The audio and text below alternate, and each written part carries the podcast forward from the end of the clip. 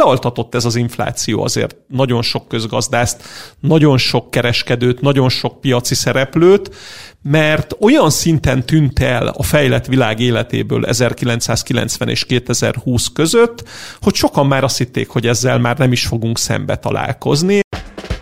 Üdvözlöm, ez itt a Concord Podcast. Egy műsor, ahol a Concord munkatársai minden héten alaposan megmondják véleményüket pénzről, gazdaságról, politikáról és mindarról, amit egy Concordos nem hagyhat szó nélkül. Akinek sok adóssága van, az örül az inflációnak, és hát nézzünk néhány példát, kinek van sok adóssága. Tartson velünk! Az infláció 2022 nyarára egy hatalmas globális problémává vált. Tavaly ilyenkor a vezető jegybankok még átmenetinek címkézték a jelenséget, ám a számítás várakozásaik nem jöttek be.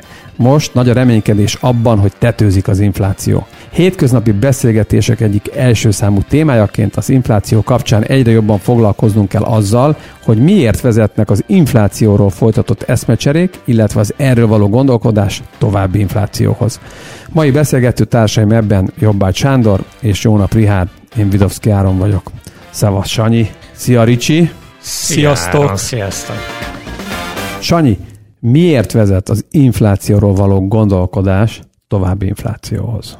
Végül is ez egy nagyon egyszerű öngerjesztő folyamat, hogyha emelkedő árakra számítunk, akkor értelemszerűen megvesszük azokat a dolgokat, ha tehetjük, amiknek az emelkedő árára számítunk. A tőzsdén is valószínűleg valami hasonlót láthatunk, amikor elég sokan gondolják azt, hogy egy részvénynek az ára a következő hetekben, hónapokban fel fog menni, akkor azonnal fel fog menni az ára, hiszen jelentősen sokan meg fogják venni, és az infláció is hasonló módon egy ilyen fajta pszichológiai motor által is mozgatott dolog, hogy ha arra számítunk, hogy az árak azok még magasabbak lesznek a következő időszakban, akkor igyekszünk előrehozni vásárlásokat, tehát az árak már most magasabbak lesznek, és nem csak a következő időszakban. Alapvetően a, ezt az inflációs pszichózis, tehát az inflációs várakozásokat nagyon-nagyon meg tudják erősíteni a számok, és ugye ez az infláció azért már több mint egy éve mainstream témává vált a világban. Nálam a nagy robbanás az a 2021 áprilisi amerikai inflációs szám közzététele volt, amikor 2,6%-ról 4,2%-ra ugrott az év per év infláció, és ezzel egy olyan tartományba ért be, ahol mindössze háromszor három hónapban volt nagyobb 1990 óta. Ez a 2008 nyári három hónap volt, amikor ugye emlékezhetünk, hogy 147 dollárra ment fel a kőolajnak a, a világpiaci ára. És ami itt egy tényező az az, amiről nemrég olvastam egy felmérést, hogy jelen pillanatban már odáig jutottunk, ami ugye gerjeszti ezeket az inflációs várakozásokat, hogy egy április elejé felmérés szerint az amerikai munkavállalóknak az 57 a tervezi azt, hogy fizetésemelést fog kérni. 45%-a azonnal elmenne egy másik állásba, ha ott magasabb fizetést kapna, és a vállalatok és a vállalkozásoknak az 51%-a tervezi azt, hogy a következő hat hónapban árat emel. Tehát amit a Sanyi is mondott, én erre csatlakoznék rá, és szerintem nagyon-nagyon jó volt az a példa, hogy a piacnak ezekhez a momentum szakaszaihoz kezd hasonlítani a jelenlegi helyzet. Tehát van egy inflációs momentum, és erre az inflációs momentumra, mint látható az Egyesült Államokban, de szerintem nagyon sok helyen teljesen hasonló a helyzet a világban, talán az Egyesült Államok a jóval feszítettebb munkaerőpiaca miatt lehet egy kicsit nagyobb nyomás alatt ebben a szenárióban, de én azt gondolom, és azt látom ezzel kapcsolatban, hogy van egy ilyen momentum, és nem igazán látom azt, hogy ez a momentum, ez az inflációs momentum mitől fog eltűnni a rendszerből. Sanyi, el fog tűnni ez az inflációs momentum a rendszerből, szerinted? Én azt gondolom, hogy több csatornán keresztül is van arra esély, hogy eltűnjön. Százszázalékos biztonsággal nem fogjuk tudni azt mondani, hogy ez most x hónapon belül eltűnik, de azért az egy alaptörvény, hogy ha eltűnik a pénz, akkor, akkor eltűnik ez a momentum is. A pénz, ugye, ami el tud tűnni, az egyrészt, hogyha most az USA példájából indulunk ki, az az óriási költségvetési osztogatás, ami, ami történt. És hát ugye elkezdi a Fed is eltüntetni a pénzt, ha ez nem is olyan pénz, ami azért közvetlenül és elsősorban a fogyasztóknak a zsebében landolt, ez inkább a tőkepiaci inflációért volt felelős az a pénzmennyiség, amit a Fed létrehozott mint válságkezelési eszköz. Tehát magyarul a gazdaságpolitika reagálása, a pénzkínálatnak a szűkítése azért ezt a momentumot ezt tudja lassítani. Ha kellően szigorúvá válna, akkor meg is tudná törni, de azért mondanám, hogy feltételes módban, mert azért ez nem látszik. Tehát ha megnézzük a Fed kamatait, megnézzük az LKB kamatait, ezek nagyon messze vannak például attól, hogy reál kamatokról, pozitív reál kamatokról beszéljünk, ami például egy sikeres inflációt letörő eszköz volt a 80-as években. Én személyesen nagyon-nagyon kíváncsi leszek, hogy megint maradva az Egyesült Államoknál, ugye amikor valahol a 60-as évek közepén, végén felé lett ez az infláció, 73-74-ben volt egy komoly inflációs csúcs, majd onnan 76-ra visszaesett, 4,5% volt a 76-os infláció, a 12% fölötti 74-es inflációval szemben, majd ez újra megemelkedett, és a 80-as évek elején újra 10% fölötti kétszámjegyű inflációkat láthattunk, és tulajdonképpen a mindenféle félig, meddig olyan nem tiszta szívből való infláció elleni harc, ami nem vezetett sikerre, több mint egy évtizeden át.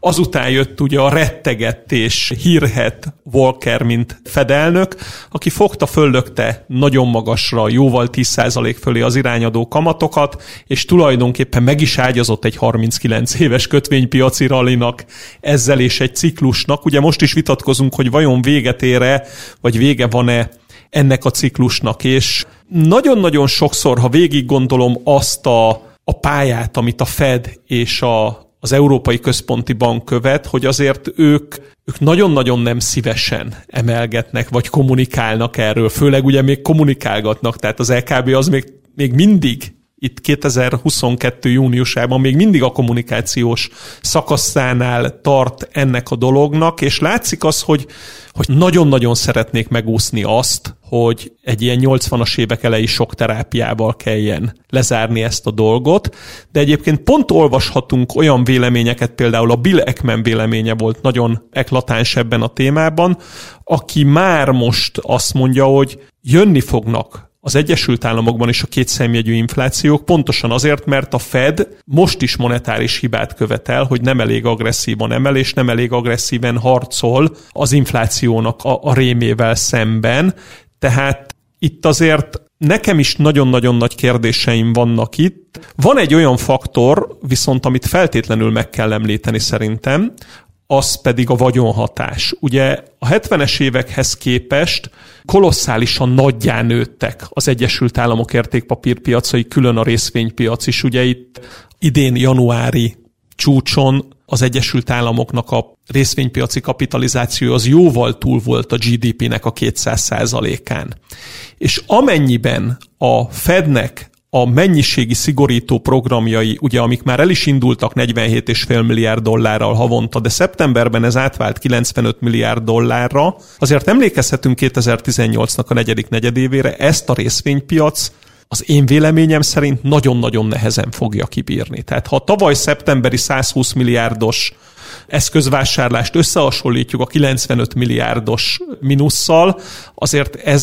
szignifikáns különbség. Ez már közel az amerikai GDP-nek az 1%-a, mint egyfajta differencia, és egy lejjebb kerülő részvénypiacon részvénypiac esetén szerintem már megjelenhet a vagyonhatás. Tehát ha még egyszer annyit esik az amerikai piac, ugye eddig esett ebben az évben a csústól a mélypontig 20%-ot, ha még egy ilyet látunk, akkor szerintem meg fog jelenni az a fajta vagyonhatás, ami a keresleti oldalt fogja összeomlasztani valamennyire, és egyfajta recesszióba bele lökve az amerikai gazdaságot, nyilvánvalóan ennek az inflációra szemben ugye az egyéb gazdasági hatásokkal jó hatásai és jó effektusai lehetnek. Ha már vagyonhatásról beszélgettünk, akkor nézzük meg a negatív vagyonhatását is ugyanennek, az az adósságot. Azért, ha valakinek adóssága van, az azért örülni szokott az inflációnak, nem? Ez abszolút így van, és Ebből a szempontból azt gondolom, hogy gyakorlatilag már is megfejtettük azt, hogy miért ilyen félszívvel halad ez a monetáris politika a Fed esetében, vagy az LKB esetében, mert hogy elképesztő adósságtömegek halmozottak fel, és én azt gondolom, hogy picit méltatlanul háttérbe szorult ez a téma. Azért is jó, hogy ezt felveted, mert rengeteget beszélünk arról, hogy a, a növekedés, a gazdasági növekedés és az infláció kapcsolata hogyan alakulhat, hogy hogyan lassíthatja le a, a fogyasztás lelassulása, esetleg a csökkenő reálbérek a növekedést. De nagyon fontos szerintem itt az adósság, az infláció és az adósság kapcsolata. Az egyik oldalon azért, mert igen, hát akinek sok adóssága van, az örül az inflációnak, és hát nézzünk néhány példát, kinek van sok adóssága. Véletlenül az a helyzet, hogy az államoknak, a különböző nemzetállamoknak az euróvezeten belül ugye már azt mondhatjuk, hogy lassan jellemzővé válik, hogy GDP 100%-a fölötti adóssága van. Ugye ne felejtsük el, hogy még elvileg érvényes a 60%-os Maastrichti adóság kritérium. Bocsányi, egy gyors kérdés. Ha már itt tartunk, van egyáltalán olyan európai ország, aki tudja tartani ezt a 60%-os Maastrichti kritériumot? Vannak azért ilyen országok, érdekes módon az eurozóna keleti felében jellemző ez leginkább, tehát balti országok, Szlovénia, Szlovákia esetében a nyugati felén az euróvezetnek inkább a kisebb országokra jellemző, ez a nagyobbak közül talán Hollandiát említhetnénk, de az igazán nagy súlyú országok, Németország, Franciaország, Spanyolország, Olaszország bőven e fölött vannak, Tegyük hozzá most ugye a, a COVID miatt ugye a Maastrichti kritériumok teljesítése, vagy ezeknek a vizsgálata az felfüggesztésre került, és én azt gondolom, hogy, hogy módosítás is lesz ezekben majd, de tény, hogy ezeket valamikor reálisnak gondolták, és most már fényévekre vagyunk ezektől, és nem csak a Covid-válság miatt. Bocs, egy picit megzavarodtalak ezzel a kérdéssel, mert mint olyan szempontból nem, hogy ne tudja erre válaszolni, csak ugye ott tartottunk, hogy miért megy félszívvel a, az infláció elleni küzdelem azokban az országokban, ahol magas az adósság. Igen, hát pont ezért, mert hogy Ugye mit lehet kezdeni ezzel az óriási adósságtömeggel, különösen egy ilyen helyzetben, amikor ugye a, a kamatok megindultak felfelé, vagy erőteljes a nyomás az infláció miatt, hogy menjenek fölfelé. Hát mit lehet kezdeni? Ki lehetne nőni, úgymond az adósságot, ugye a, a GDP arányos mérték az, ami érdekes, de hát erre most nem nagyon látunk esélyt. A másik lehetőség pedig, hogy elinflálódjon az adósság, és ugye erre kínálhat egy lehetőséget, hogyha a jegybankok nem olyan nagy erővel küzdenek az infláció ellen. És hát ugye ez a Fed esetében is ugye hasonló, ott is ugye bőven 100% fölött van az USA adóssága, és bár a növekedési ütem jellemzően magasabb szokott lenni, mint az euróvezeti átlag, de azért az adóság kinövésére. Most jelen helyzetben azért nem nagyon van esély. Nekem megmondom őszintén, pont ez a problémám jelen pillanatban mind az Egyesült Államokban, mind pedig az Európai Unióban, vagy az euróövezetben az infláció ellen vívott jegybanki harccal, hogy ugye létezik egy nagyon régi hüvelykúj szabály, hogy az inflációt sikeresen akkor lehet leverni, ha a jegybanki alapkamatokat az infláció szintje fölé emelik. És pontosan a túlburjánzó adósságok miatt ezt egészen egyszerűen senki nem meri meglépni, de még pár évvel ezelőtt bele sem mertünk gondolni olyan dolgokba, vagy nem is gondolkozott senki. Ugye elaltatott ez az infláció azért nagyon sok közgazdászt,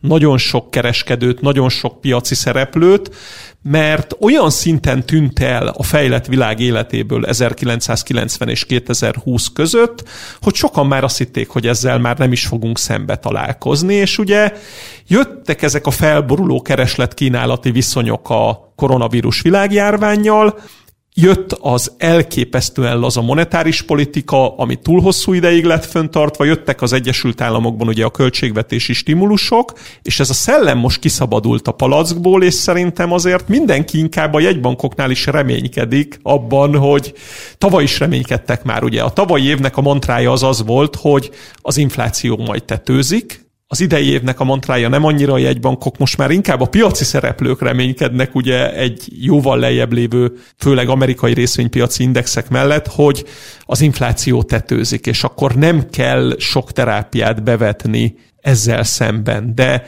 itt a Bill Ekmannel egy kicsit egyetértve nekem pontosan az a, ez a problémám, hogy amíg nincs érdemi monetáris szigorítás a fejlett világban, addig fent fog maradni ez az inflációs pszichózis. Szóval, ha csak itthon körbenézek, azt látom, hogy én, én voltam olyan étteremben, az egyik kedvenc helyemen, ahol december eleje óta voltam négyszer, éppen május végén legutoljára, és az egyik kedvenc ételünknek mind a négyszer más ára volt, és a hallgató már kitalálhatja, hogy ezek nem alacsonyabb árak voltak, és közel duplájára emelkedett az ételnek az ára, addigra egy fél év alatt. De ugyanezt látom egyes helyeken a fagylaltáraknál, hogy kijött a fagylalt szezon májusban, és már a 400 forintról júniusban hirtelen 450 forint lett az adott helyen a fagyi ára, tehát olyan emeléseket látok, amiket korábban azért nem, hogy, hogy itt szezonon belül is alakulnak képlékenyen az árak, és jellemzően fölfelé. Azt figyeltem, Ricsi, az előbb annyira belelendültél ebbe az egészbe, hogy ha, szerintem a tavalyi mantra az még az volt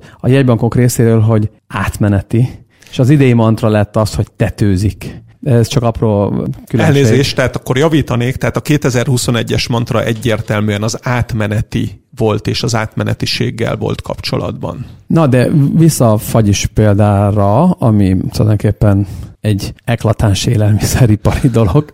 Nem pont a, az élelmiszeriparon példán belül is az infláció miatt kínálati túlsúly miatt tudnak nehezen reagálni a jegybankok a folyamatra?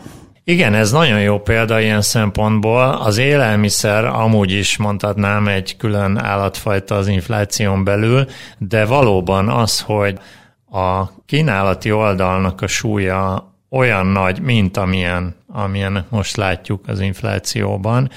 Ugye kezdve az energiától, ugye tavaly ősszel gyakorlatilag már egy európai energiaválságként emlegetett helyzetben vagyunk, és a mindenféle létező alapanyagok, ipari fémek, tőzsdei szárnyalása, és hosszan lehetne sorolni, ez egy olyan, olyan kínálati sok, egy olyan kínálati oldali változás az infláció szempontjából, amivel közvetlenül a jegybankok valóban nem tudnak mit csinálni. Én azt gondolom, hogy ennek szerepe lehetett abban, hogy talán, hogy késve reagáltak, vagy bizonyos esetekben úgy tűnt, hogy késve reagálnak a, a nagy jegybankok, hiszen, hogyha megnézzük, ugye tavaly is még azért voltak olyan várakozások, hogy ez mondjuk egy év alatt nagyjából megszűnik. Ugye már kezdődött ez a Covid-nál, lezárások, korlátozások, ellátási lánc problémák, aztán ugye chip hiány, és ugye itt voltak különböző várakozások, hogy ez milyen gyorsan oldódhat meg,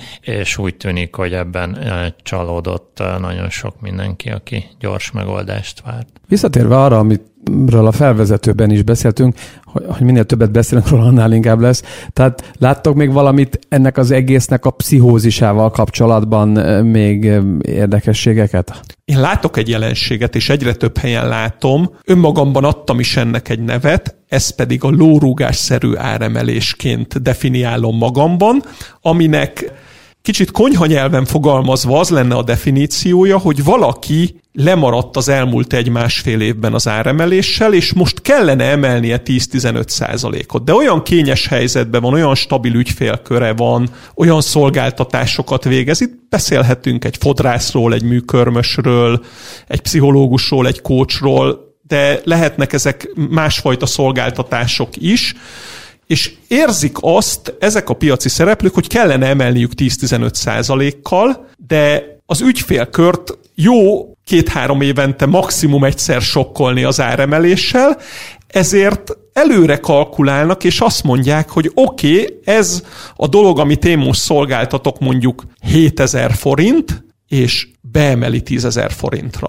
Vagy mondjuk 15 ezer forint valami, és beemeli 20 ezer forintra, mert nem teheti meg, hogy jövőre is emel 15-ről, nem emelheti fel 17-re, aztán 20-ra, és ezáltal jön létre egy olyan jelenség, hogy itt már előre dolgoznak az áremeléssel egyesek. Világos, tehát nyilván azok, akik csak két-három évente egyszer emelhetnek, az az egyszeri emeléssel nem csak a múltat kompenzálja, hanem a jövőt is diszkontálja. Így van, és ez ugye kőkeményen gerjeszti tovább az inflációt, mert itt már a jövő év is bele lett kalkulálva előre. Így van, és ez mondhatjuk, hogy akkor nem sok jót mond nekünk a jövő évi inflációval kapcsolatban, de ha már itt tartunk, akkor behoznék egy másik, talán pszichológiainak nevezhető elemet, a mindenkori jövő évi inflációval kapcsolatos, ez pedig az, hogy van egy, egyfajta keveredés, vagy egyfajta pszichológiai hatás az árszint alakulása és az árszínvonal alakulása között.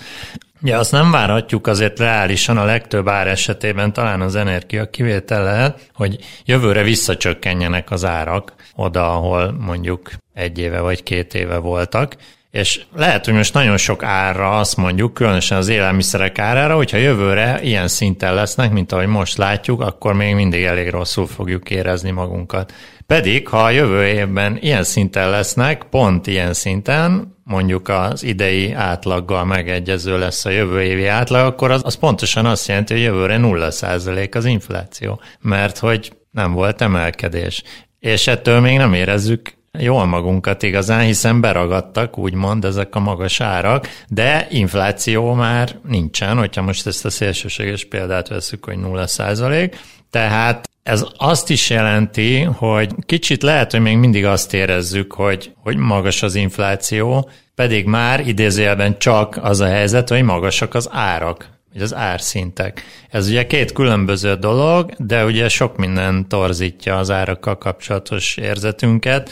Ez is ilyen lehet. Egyébként az élelmiszer is, ha már ezt megemlítettük, egy ilyen dolog. Ott is bejön ez a pszichológiai hatás, hogy minden nap látjuk az élelmiszerek árát és az emelkedésüket, és ez, ez erőteljesebben hat ránk, mint az, hogy a tévének vagy a biciklinek az ára az hogyan alakul. A beszélgetésünk vége felé van egy egyszerű kérdésem. Szerintetek az infláció elleni küzdelmet meg lehet úszni recesszió nélkül?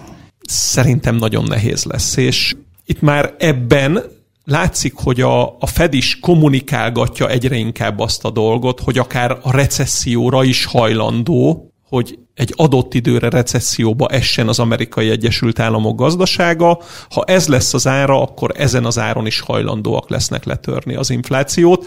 Én nem látok olyan lehetőséget most jelen pillanatban a világnak, hogy recesszió nélkül megúszza az infláció letörését, és hogy ez a szellem, ami kiszabadult a palacból, ez csak úgy önmagától visszatérjen oda. Az első negyed év számai már valóban azt mutatták, hogy nagyon közel áll sok fejlett gazdaság a recesszióhoz, és a második negyed év sem lesz még különösebben fényes.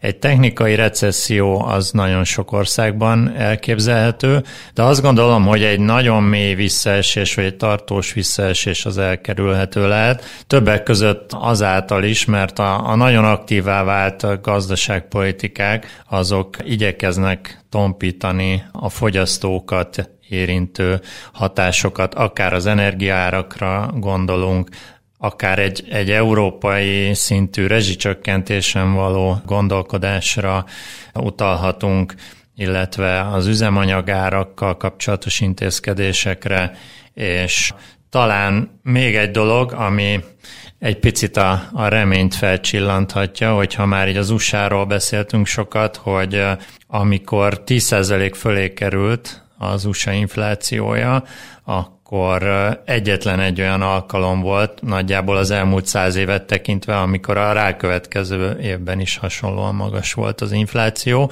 Tehát gyors inflációs felfutásokat, gyors lecsengéseket is láthattunk jellemzően. Ez itt a Concord Podcast, egy műsor, ahol a Concord munkatársai minden héten alaposan megmondják véleményüket pénzről, gazdaságról, politikáról és mindarról, amit egy Concordos nem hagyhat szó nélkül. Sanyi, Ricsi, nagyon szépen köszönöm. Köszönöm én Köszönjük.